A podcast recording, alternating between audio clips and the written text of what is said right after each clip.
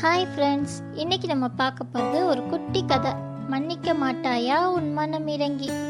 இந்த கதை கடுக்காய் பிள்ளையாரோட திருவிளையாடல். திருவாரூருக்கு தெற்கில் உள்ள ஊர் திருக்காராயில். இந்த ஊரில் விற்பனை செய்கிறதுக்காக ஜாதிக்காய் முடைகளை கொண்டு வந்தார் ஒரு வியாபாரி.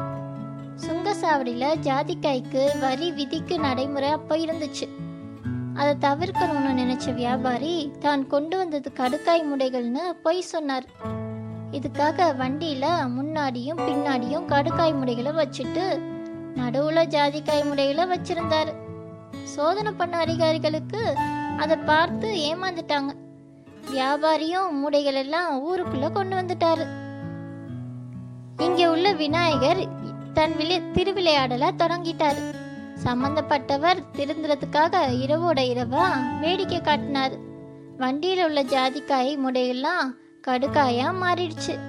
மறுநாள் காலையில மூடைகள்லாம் பிரிச்சு பார்த்து அதிர்ச்சி அடைஞ்சிட்டார்.